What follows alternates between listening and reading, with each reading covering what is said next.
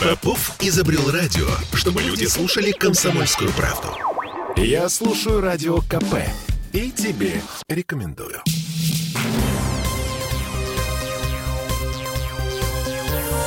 Темы дня. КАТ перекрывали, ЗСД перекрывали, в центре тоже перекрытие, в Петербурге нашествие руководителей стран СНГ. Днем плотность пробок оценивалась в 7 баллов. Стоял, стоял юг города по дороге из аэропорта. Дворцовый мост перекрывали. Весь день закрыто Потемкинское. В общем, всем привет. Я Олеся Крупанина. Я Дмитрий Делинский. И все это вакханалия у нас из-за неформального саммита лидеров стран СНГ. У нас здесь не только Владимир Путин со свитой, но и Александр Лукашенко, Ильхам Алиев, Никол Пашинян и другие чуть менее известные широкой общественности общественности лидеры Казахстана, Киргизии, Таджикистана, Туркменистана, Узбекистана. Вроде все. В СНГ больше никого не осталось.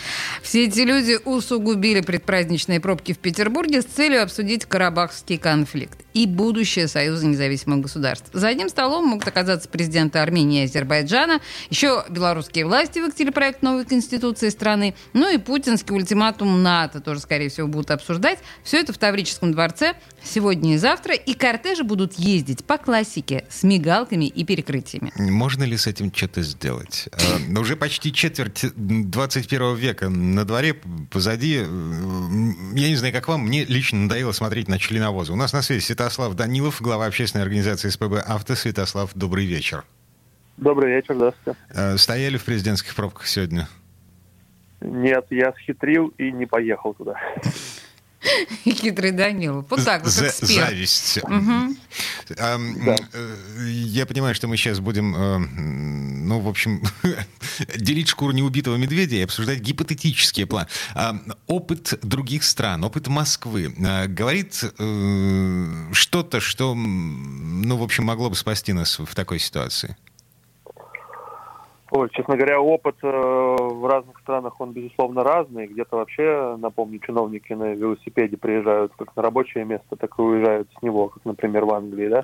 Борис а, Джонсон, если, да, именно да, так. Да, если быть ближе к нашим реалиям, да, то, на мой взгляд, ну, нужно стараться просто переносить подобного рода мероприятий из центральной части города в э, периферию. И я не очень понимаю, почему этого не происходит. Ведь у нас есть замечательный Константиновский дворец, который находится в Красносельском районе, которого, э, визит в который э, очень легко обеспечивается из аэропорта по какой-то там специальной выделенной полосе, если я не ошибаюсь. Более того, его отреставрировали специально по заказу администрации да, президента да. под официальное мероприятие.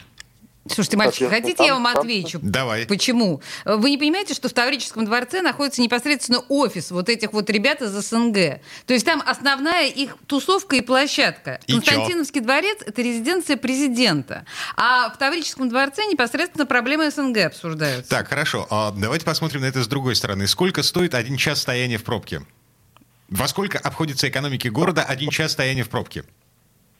Слушайте, ну тут для всех, наверное, суммы разные, но это миллионы, конечно, если брать весь город. Отлично. Мы оплатили э, э, тусовку в Таврическом дворце. Это ты со мной ругаешься? Я вообще не автомобилист. Ладно, окей. Вот, э, да, Святослав. В любом случае, да, нужно выносить вот такие мероприятия на окраинную часть города, тем более, что вся инфраструктура создана. Э, ну и в целом, конечно, стараться добираться участникам таких мероприятий к месту проведения, не на, используя наземный транспорт, да, там, автомобиля, а все-таки, ну, авиацию. В метро. Мало, да, Боже, ну, Олесь. Метро, это, конечно, было бы фантастика, заодно пообщаться с, с людьми, да, узнать да, много нового, но, но малая авиация, вертолеты, я думаю, что это вообще вполне э, просто, удобно и, главное, быстро. Тем более, опыт что... Владимир Владимирович, когда он нас перемещался по рекам и каналам по, на лодке, я понимаю, что сейчас это трудно сделать в силу того, что лед стоит, но ледоходы, например. Вот. А, а по Москве, кстати, вот все эти президентские э, и около президентские карты, они же по воздуху, э, ну, да, был... Да, абсолютно верно. По воздуху перемещаются, но при этом, безусловно, москвичи в пробках тоже стоят. Э, недавно имел удовольствие быть в нашей столице в будний день вечером ну, конечно, там вся территория рядом с Кремлем, с Государственной Думой, она в тяжелой транспортной ситуации находится, и постоянно выезжают какие-то автомобили с мигалками, это людей, конечно, излит и увеличивает пробку еще больше. Угу. Так, что пожелаем жителям Петербурга сегодня вечером и, и завтра, потому что завтра, собственно, тусовка продолжится в Таврическом. Вот вы мне расстроили. Я хотел завтра сделать все дела, которые я не сделал сегодня. Видимо, придется на послезавтра переносить. Пожелаем мы жителям терпения и надежды на то, что все-таки здравый смысл рано или поздно подскажет решение вот, выхода таких транспортных проблем и действительно использовать ту инфраструктуру, которая есть на периферии, ее нужно по полной. А так всех автомобилистов и не только, участников дорожного движения я поздравляю с наступающим Новым годом и желаю безмерного счастья, чтобы наконец вся эта пандемия завершилась. Святослав Данилов, э, глава общественной организации СПБ «Авто». Святослав, взаимно с наступающим. Спасибо большое, Святослав. А я еще предлагаю всем чиновникам задуматься о том, что такие тусовки устраивать в предновогодние дни, это вдвойне какой-то садизм. Не, ну а как же, обняться... Обняться перед Новым годом? Да, Ты серьезно? вот этим шампанским Давайте делать это по скайпу. В Таврическом, отлично. Прекрасная традиция у нас каждый год. Мы 31 декабря, да? В баню. Темы дня.